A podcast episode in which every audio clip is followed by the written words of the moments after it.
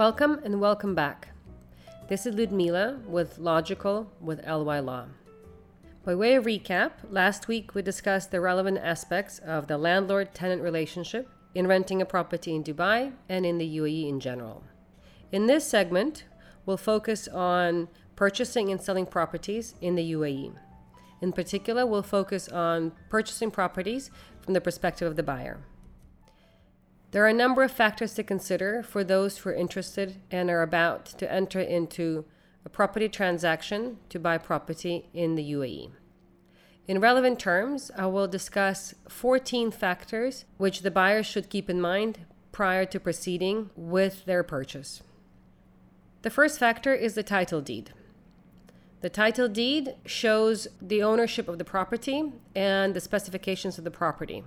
There are a number of important elements in the title deed. One, who the owners are, whether it's one owner or multiple.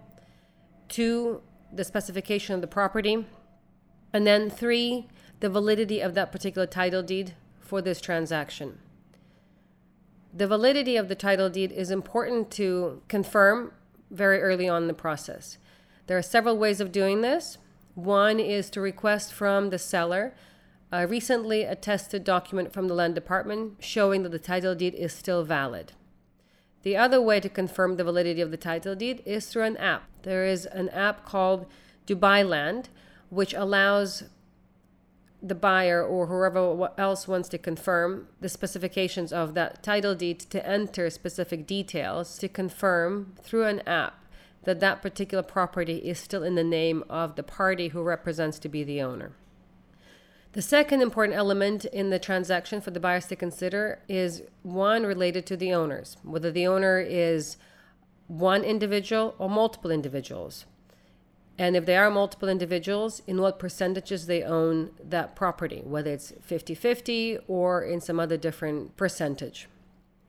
Also, the seller could be a corporation versus an individual. That too is a very important element to understand very early on because the process will be very different if the seller is in fact the company and not an individual. A third important element is related to the representatives.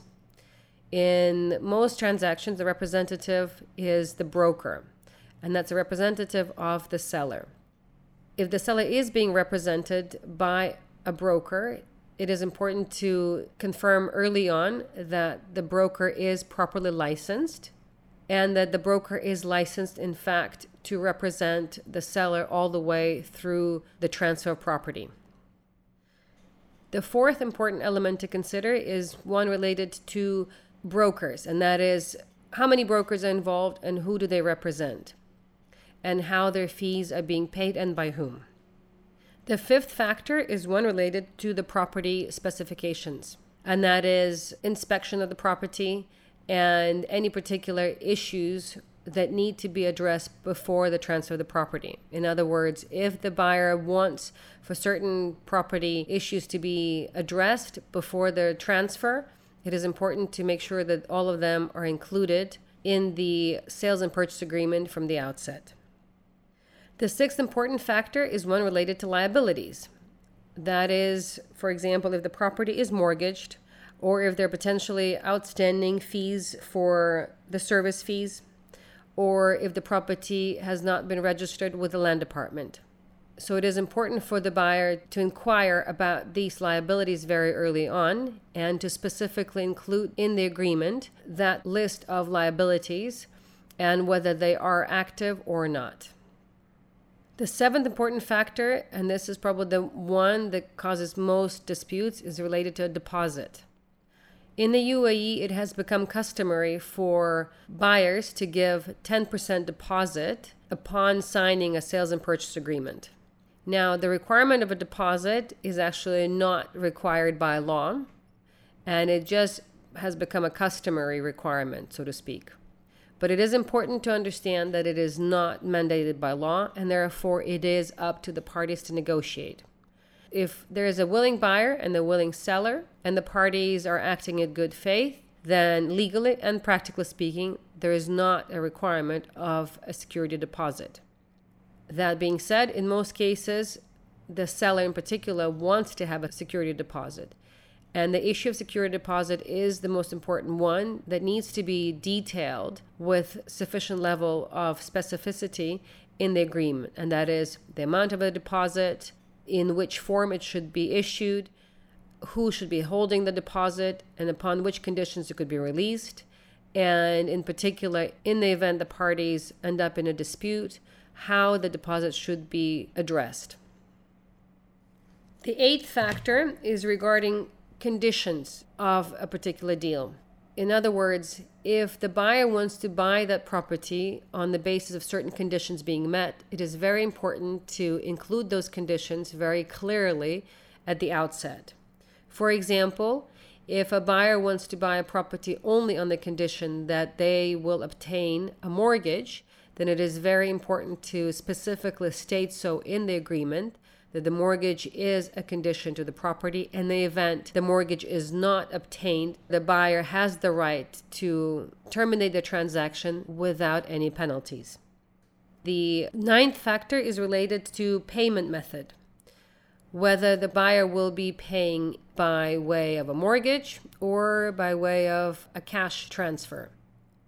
If there are multiple owners, then also it is important to highlight from the outset how the payment will be made. If the payment will be made through a mortgage, then the bank will have to issue two checks, for example, if there are two sellers, in the name of each seller.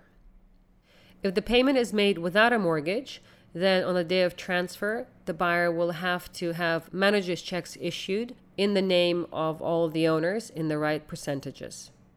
Depending on the value of the property, it may also be possible for the buyer to settle the payment by way of cash.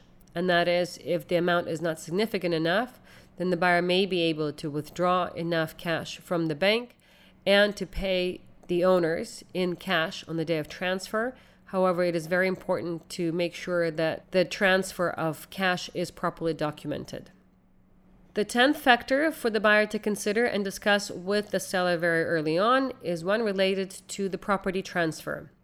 In most Emirates in the UAE these days, the property transfer fee is 4%. In Dubai, for example, the law states that the 4% is to be divided between the seller and the buyer.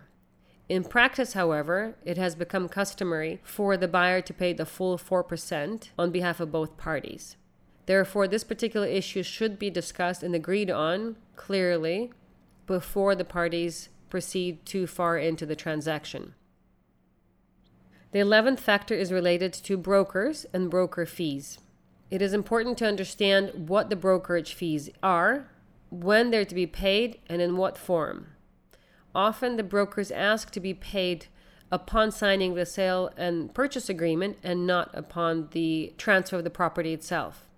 It is advisable to hold off on paying the brokers until the transfer of property has actually taken place. Therefore, a better strategy is to pay all the parties on the day of transfer.